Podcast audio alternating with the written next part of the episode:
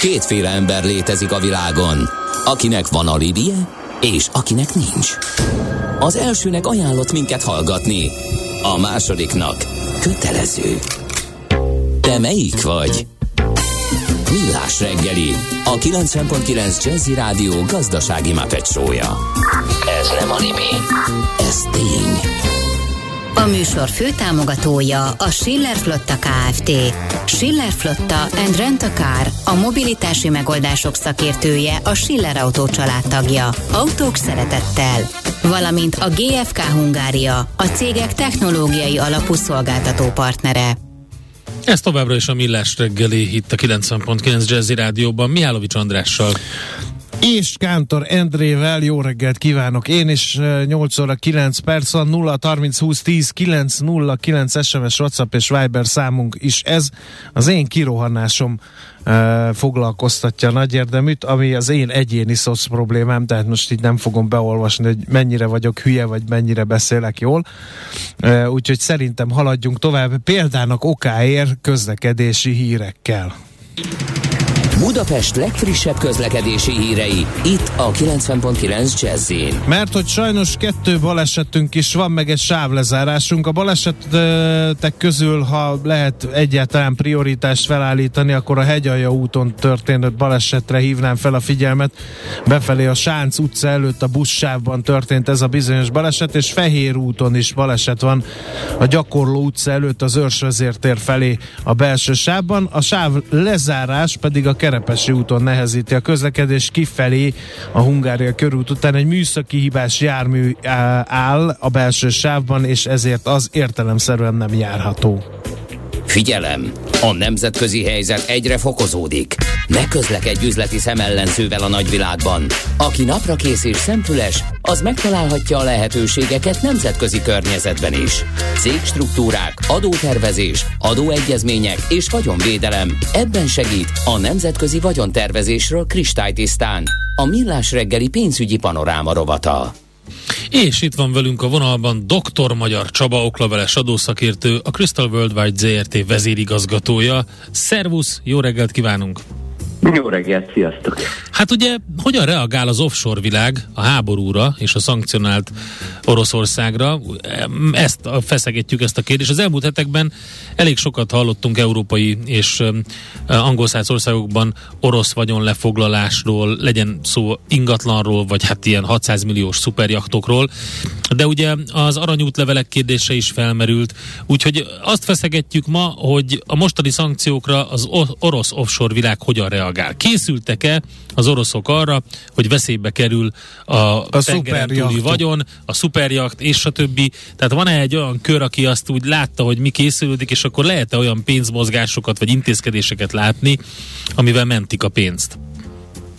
Hát aki gyakran hallgatja a Millás reggeliben a rovatot, az emlékezhet még rá, hogy 2018-ban beszélgettünk az orosz offshore témakörről, ugyanis 2018-ban történtek már óvintézkedések Oroszországban, ugyanis akkor döntöttek arról, hogy az orosz ellenes nemzetközi szankciók miatt két különleges gazdasági övezetet hoznak létre, tulajdonképpen az offshore pénzügyi központok mintájára.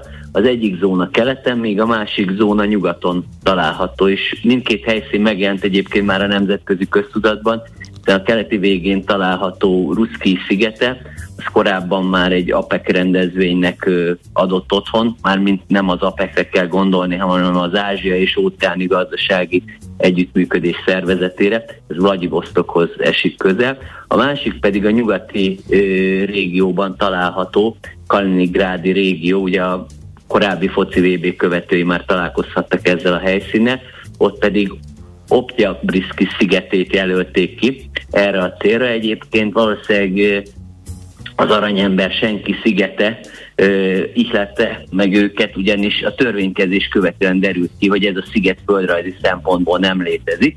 De azért Oroszországban nem állt meg az élet egy ilyen részletkérdés miatt, úgyhogy utólag szavaztak a helyszín létrehozásáról. Úgyhogy jelen pillanatban van két különleges jogállású offshore terület Oroszországban. No, hát akkor ugye az van, hogy kitiltják őket a Swiftből, csinálnak maguknak valamit. Nem lehet elszámolni dollárba, akkor elszámolnak rubelbe. Tehát most akkor csinálnak saját offshore-t is maguknak az oroszok. De ezeknek van, van lehet tényleges szerepe a szankciók kapcsán, mert hogy ugye a másik példáknál maradva azért, amikor újat kell csinálni, az, az elején döcöghet kissé.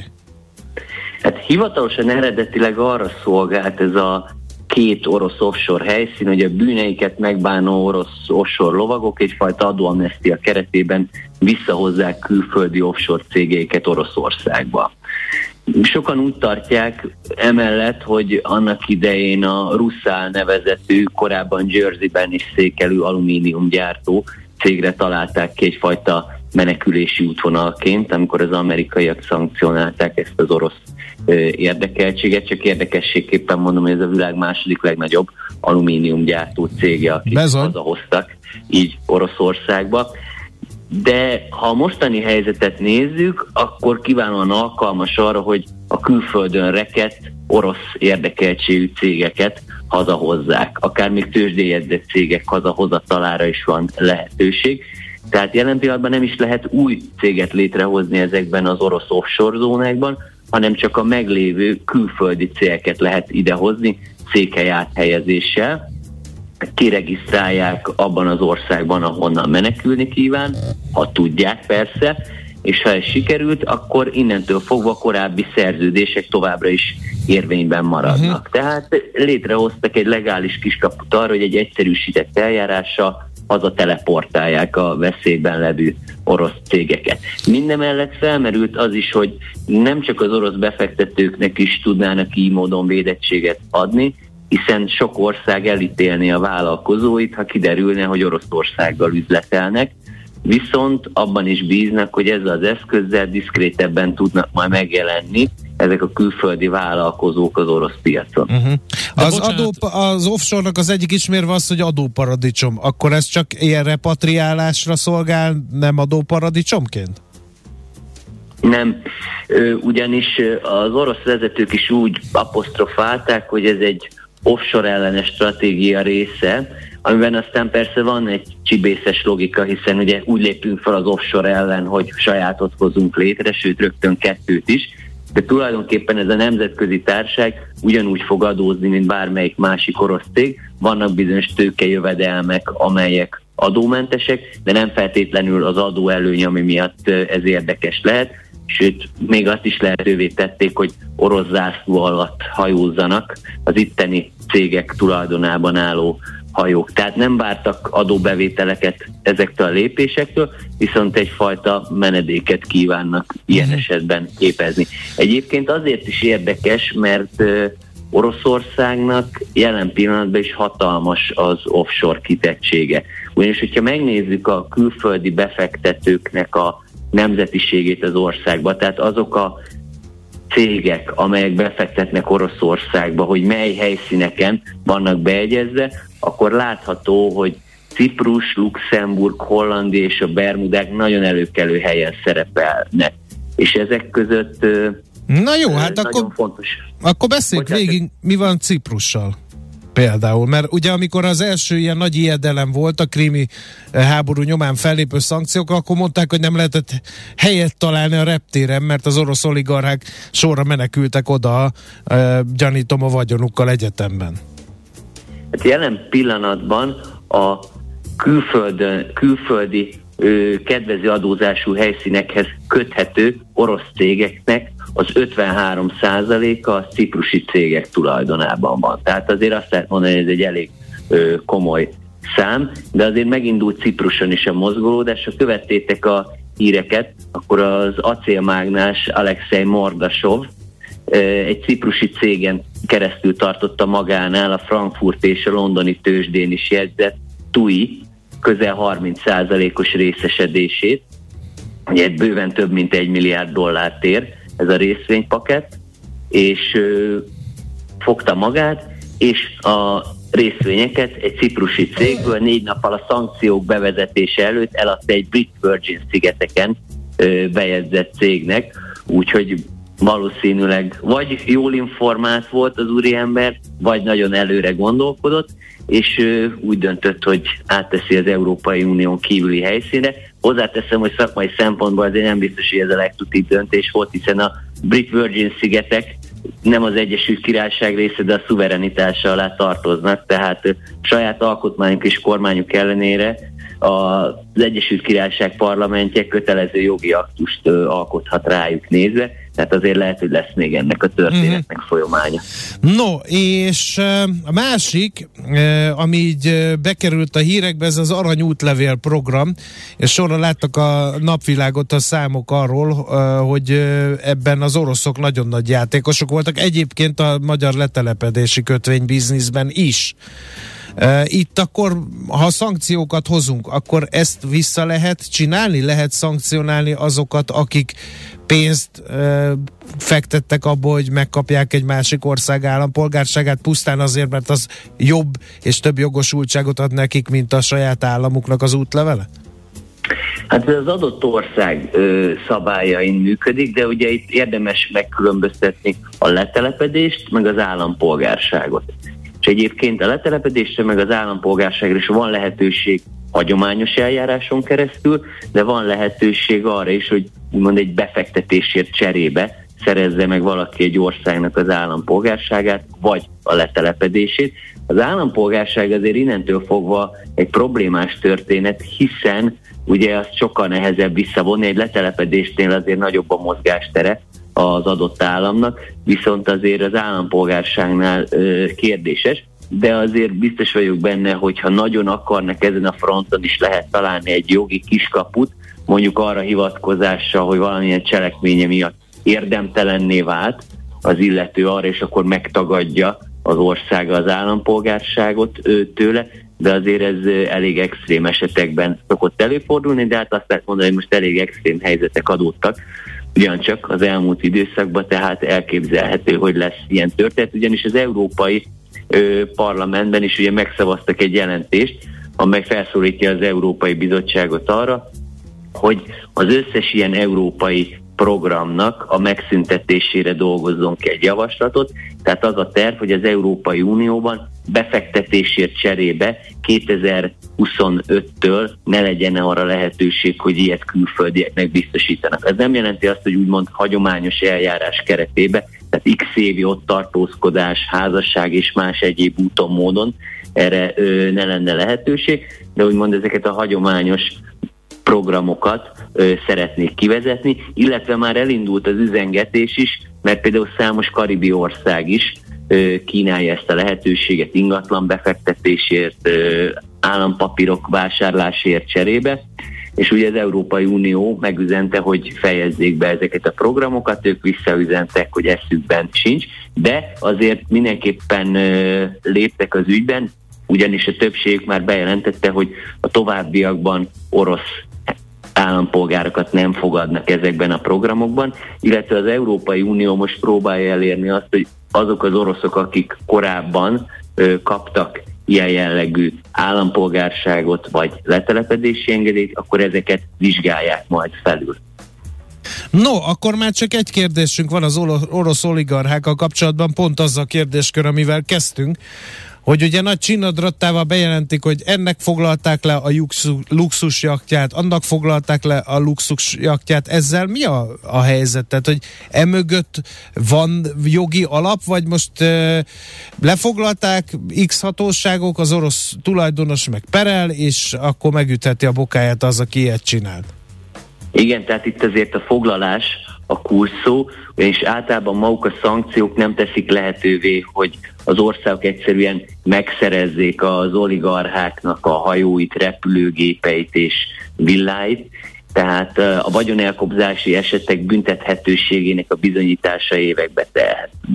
Hogy egy példát mondjak, az Egyesült Államok több mint 300 millió dollárt segített visszaszerezni Nigériának Sani Ambacha volt katonai diktátortól, de a lefoglalás ellenére több mint öt évnyi pereskedést igényelt, hogy utána ezt ö, ténylegesen el is vegyék ö, a volt katonai diktátortól. De egyébként egy fontos kérdés ez is, ugye, hogy honnan ered a lelkesedés az orosz vagyontárgyak iránt. ugyanis ez az Egyesült Államokra vezethető vissza. Barack Obama idején elfogadták az úgynevezett Magnitsky klauzulát, ezt egyébként az Egyesült Királyságban is átvették, és ez lehetőséget biztosít arra, nem csak ilyen szankciók bevezetése esetén, hanem úgy általában is, hogy emberi jogok sérelme esetén a hatóságok befagyaszták az országok területén levő vagyonokat. Amúgy ennek a története arra nyúlik vissza, hogy 2009-ben egy orosz adójogász, Magnitsky, meghalt egy moszkvai börtönben, miután kivizsgált egy orosz revizorokat érintő csalást, senki ne gondoljon Gogol művére, hát ez nem annyira vígjáték volt, mint inkább tragédia. tragédia. Mm. Ugyanis azzal vádolták meg Magnitskit, hogy ő követte el a csalást, nem pedig a revizorok vettek részt benne, és egy amerikai jó barátja nyomán elfogadtak egy jogszabályt az Egyesült Államokban, ami kifejezetten arról szól, hogy ezeket a vagyonokat be tudják fagyasztani. Angliában pedig a Skripal ügy adott egy lökést ennek a történetnek, ők akkor vezették be ugyanezt az úgynevezett Magnitsky klauzulát, ami lehetővé teszi, hogy foglaljanak. És ugye most a háború miatt az Egyesült Államok, az Egyesült Királyság és Európa is bejelentette, hogy az orosz elit után próbál nyúlni, és azok, akik az inváziót segítették, az ukrán nép vagy az orosz nép rovására gazdagodtak, akkor az ő vagyonukat megpróbálják befagyasztani. Na de ez jogszerű, Csaba, mert arra gondolok, hogy én így vagy úgy megkérdőjelezhető, vagy kevésbé megkérdőjelezhető módszerekkel, de meg, meggazdagodom. Aztán fordul a világpolitika, és hirtelen párja leszek olyan emberből, akit addig mondjuk, ha nem is megbecsült, de minimum elfogadott a világnak az üzleti közössége. Elkezdenek újra mutogatni rám. Hát akkor ez így hogy jön össze? Nem értem a jogi. Hogy van ennek egyáltalán jogi? Mert a befagyasztás az oké, okay, befagyasztom, amíg tisztázódik a helyzet. Igen. Ezt úgy kell elképzelni, hogy van egy gyanú, uh-huh. és ez alapján ö, megindul a foglalás. És eljön ez a pillanat, amikor azt mondják, hogy akkor véd magad, bizonyíts be, hogy amivel mi vádolunk, az nem úgy van, illetve hát nyilván a hatóságnak is be kell bizonyítani, de amíg ez az eljárás folyik, addig nem adhatod el a vagyontárgyadat, rosszabb esetben nem is használhatod. És ugye ennek az a kellemetlen következménye, hogy ezeket a vagyontárgyakat fenn kell tudni tartani, ami nem kevés pénz, tehát az egyik orosz érdekeltségű jakton 96 fős személyzet volt, ott megírták a 96 fős személyzetnek, hogy akkor a továbbiakban nem tartanak igényt a szolgálataikra, de hát gondolhatjátok, hogy utána hatóságok nem fognak 96 ember delegálni azért, hogy jó állapotban tartsák ezeket a jaktokat, elindul az állagromlás, mindenféle problémák adódnak, további fenntartási költségek keletkeznek, majd a lefoglalt vagyontárgyat kénytelenek eladni. Majd ugye ennek a helyébe pénz lép, aztán maximum utána a pénzen tudnak már pereskedni, hogy akkor azt az oligarchát megilleti a pénz, és ő neki semmi köze nem volt az ügyekhez, nem követette el bűncselekményt, és ugyanúgy a hatóságnak is be kellene bizonyítani azt, hogy akkor ez történt, és akkor sok-sok évnyi pereskedés után majd kiderül, hogy kinek volt igaza, de ettől, fogad, ettől függetlenül a foglalás már megtörtént. Uh-huh. Arra mi a válasz, Csaba, hogy ha sikerül kimenekíteni ezeket a vagyonokat, ahogy beszéltél róla, és mondjuk haza költöztetni ezeket a cégeket, akkor is egy brutális veszteséget szenvednek el az árfolyamon ezek a, ezek a szupergazdagok. Vagy ez mindegy, inkább azt szenvedjék el esetenként 35-40 százalékos veszteséget, csak legyen meg a vagyon? Hát még mindig jobb, mint hogyha semmi nincsen. Igen. Tehát ugye elindult egy értékesítési pánik, meg biztos láttátok, vagy hallottátok a médiában is, hogy Törökország, meg az Egyesült Arab Emírségek is célpontja lett az orosz vállalkozóknak, és itt nem is feltétlenül az oligarchákra kell gondolni, hanem az arra tehetős rétegre, aki viszont meg most próbálja a meglevő pénzeit valahogy külföldön hát igen, be. Azt, ír, azt, is írja, azt is írja a hallgató, Svájc meg tártkarokkal várja a pénzt. De ez nem ilyen egyszerű, gyanítom Svájc, Svájc az nem, ezt mondd el Csaba, légy szíves, mert igen. Mert vannak ilyen sztereotípiák. szempontból nézve kompromittálódott Svájc, mert majd, hogy nem ők is az elsők között voltak, akik befagyasztották az orosz oligarchákhoz kapcsolódó vagyonokat. Tehát annak ellenére, hogy annak idején Svájc erről volt híres, hogy gyakorlatilag majd, hogy nem mindenkivel együtt, ő is reagált, és azt mondta, hogy aki szankcionált, akkor itt nincs mese, ezt azonnal befagyasztják ezt a pénzt, aztán majd lehet vitatkozni rajta. Tehát szerintem most elkerülik Svájcot, amennyire tehetik. Nyilván akinek már ott van valamilyen vagyontárgya, akkor azt nem tudja megtenni, de hát azért ha azt látják, hogy én nem is vagyok egy oligarha, de az oligarchának befagyasztották a vagyonát, akkor nem biztos, hogy az első lépés, Persze. hogy akkor oda viszem. Törökországgal Akkor... kapcsolatban ugye nem csak, mondtad, nem csak az oligarchák, de az nagyon érdekes, hogy a török bankrendszer mit fog ebből profitálni, mert nagyon sokan most Törökországon keresztül csatornázzák át a, az üzleteket.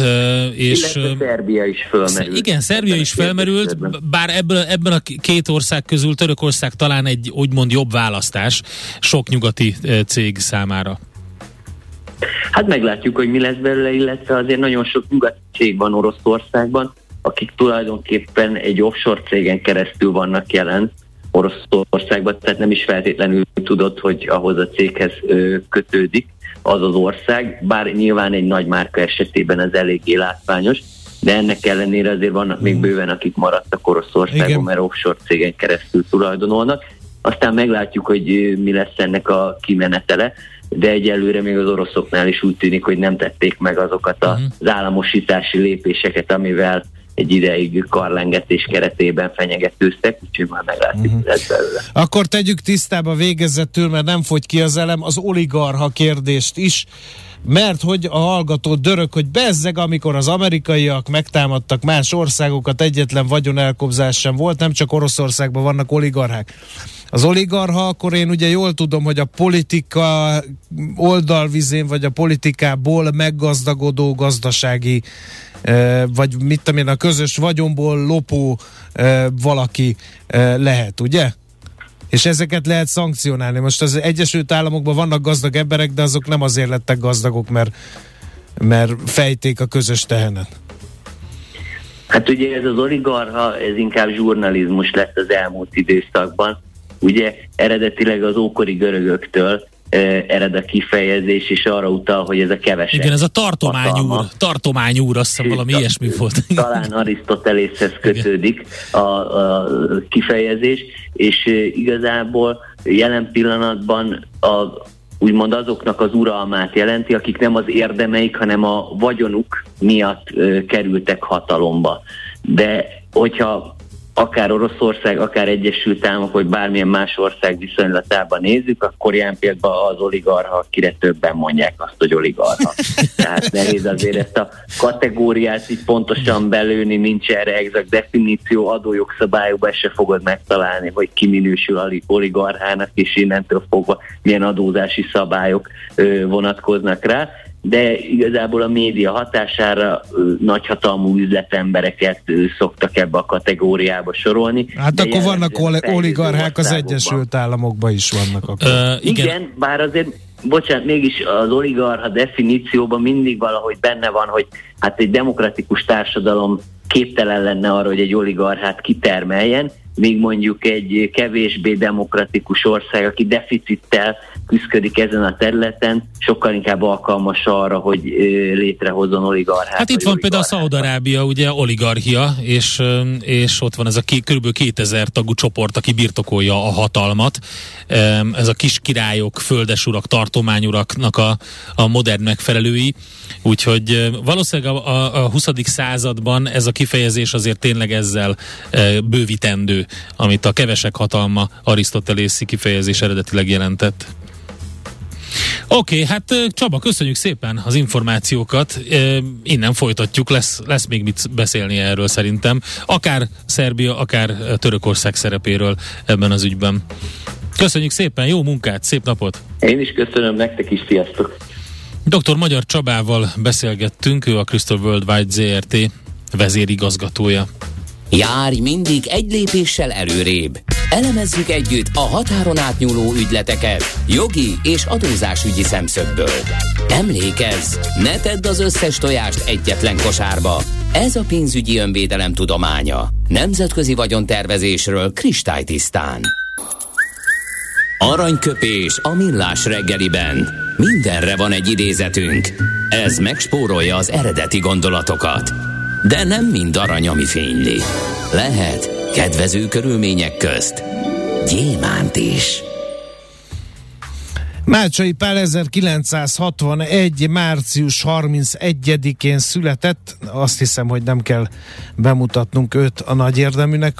Alapkérdés volt, hogy tőle választunk ma aranyköpést, amelyet én nem értettem ugyan e, elsőre, de tanult kollégám Kántor Endre. De, dehogy nem értetted. Dekódolta. Sokféleképpen lehet dekódolni. Jó, akkor én most felolvasom, és akkor mindenki dekódolja maga. Így hangzik. Láttam olyat, amikor valaki a Kossuth díjtól Kossuth díjassá vált. Hát igen, igen, ez izgalmas. Közben nézem az Örkény Színháznak a programját. Mert? Mert nagyon izgalmas előadások jönnek. Vasárnap sok mindent, illetve hétfőn. Azt mondja, vasárnap azt, meséld el Pista április harmadikán vasárnap, illetve 33 változat Haydn koponyára, de a Tóték is lesz hétfőn, és van-e még? Keresek őr, őrkény darabokat, most itt nem látok, de mindegy, az a lényeg, hogy most mondta itt a kedves kolléginánk, hogy őrkény darabokkal készülnek egy fesztiválban az Őrként Színháznál. Szóval, hogy valami hasonlót azért már olvastunk, nem Mácsai tól a legutóbb, de amikor Kossuth díjakat osztogatnak ilyen nem is tudom, ilyen vitát kiváltó uh, díj, díj uh, kiosztás van, akkor egy érdekes dolog az, hogy ki az, aki valóban Kossuth díjas, és uh, mit jelent ez a díj. Tehát megkérdőjelezi-e a Kossuth díjnak a létjogosultságát az, hogy az elmúlt években uh, komoly viták keletkeztek abból, hogy ki az, aki Kossuth díjat kapott, és miért, milyen teljesítmény. Utána talán erre utalt Mácsai Pál. Igen, mi meg prima díjat nyertünk, mégsem lettünk primák a hallgatói. SMS-ek egy részének tanulsága szerint. Azt, de figyelj, ez a baj, fennakadsz azon. Én el, elmondtam neked, a jó hallgató az hallgat. Hallgatja az, hallgatja az adást. Akiket te olvasol, az a tíz ember, az direkt trollkodik, és te is, meg a Gábor is felültök. Aztán persze én is, amikor elkezditek nekem felolvasni ezeket az üzeneteket, tök fölösleges. Úgyhogy, na, most pedig lezárjuk az aranyköpés. Mácsai Pálnak nagyon boldog születésnapot kívánunk.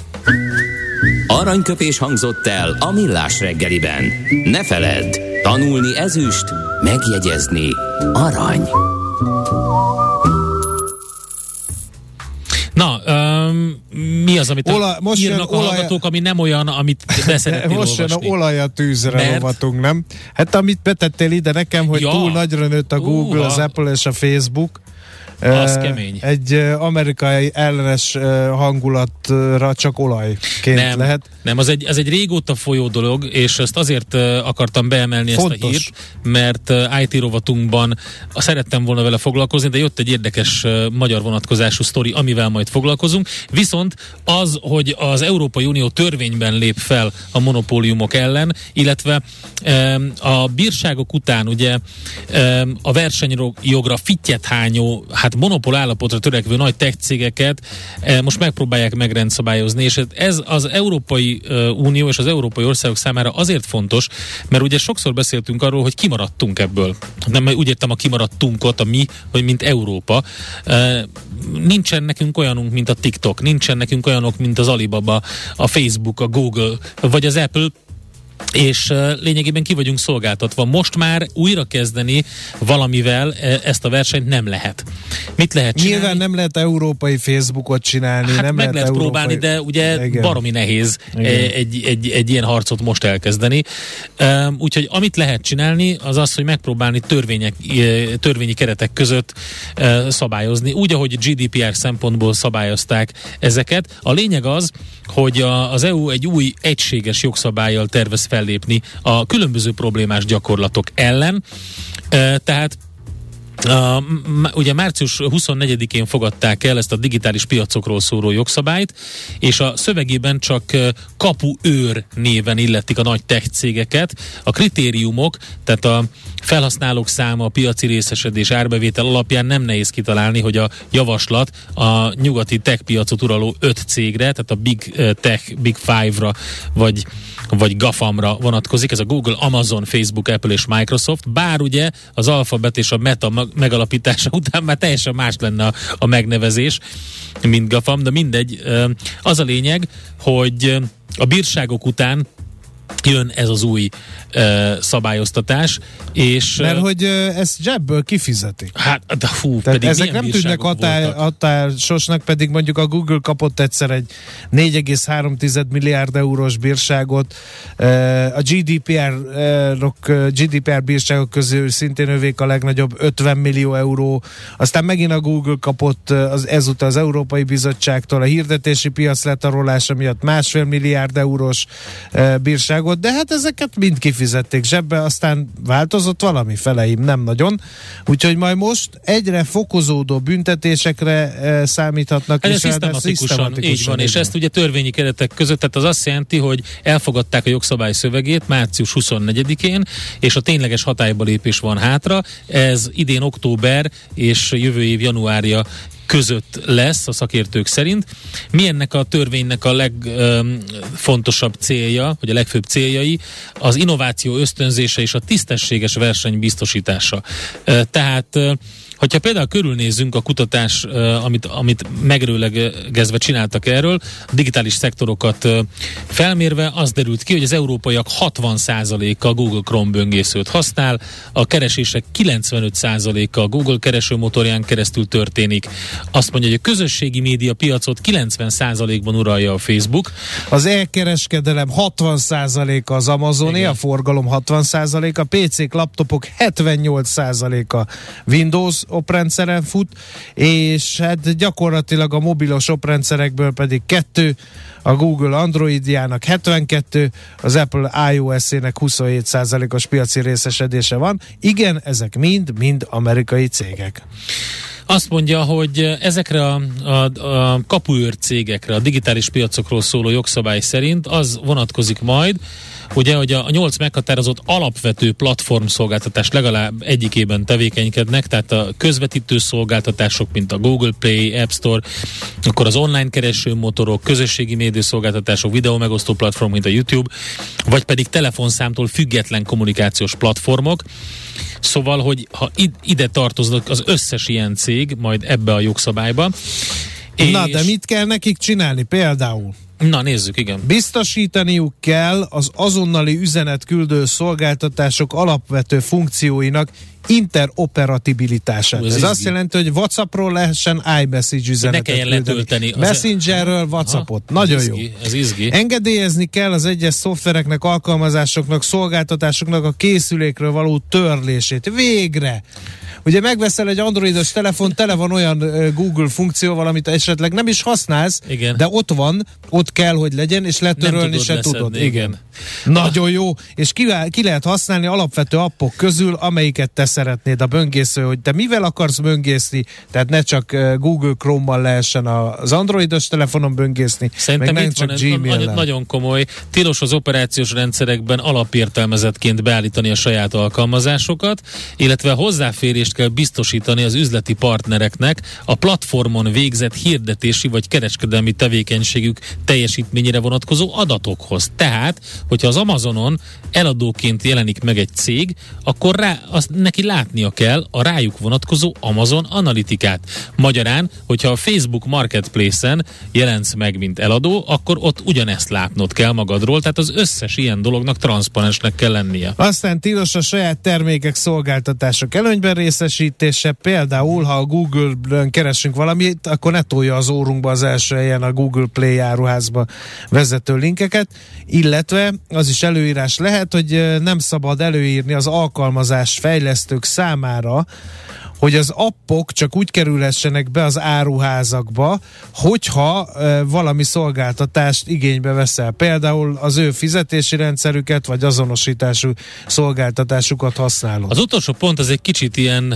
Az a gumi. Az, ne, ne, gumi, de, de szerintem nagyon fontos. Tehát tilos a valamely szolgáltatás során gyűjtött személyes adatok felhasználása más szolgáltatás céljára. Tehát ezt kéne jobban látni a jogszabály szövegben, hogy ez pontosan hogy alakul, gondolom. Hát hogy a Google, mondom én neked, uh-huh. a Google gyűjt rólunk adatokat, majd eladja jó pénzért a pártoknak, hogy tudják, hogy én ingadozó vagy éppen határozott Aha. szavazó vagyok-e. Például ilyenre gondolok én. Egyébként, és itt jön a lényeg, hogy vajon ezt hogy lehet kikényszeríteni.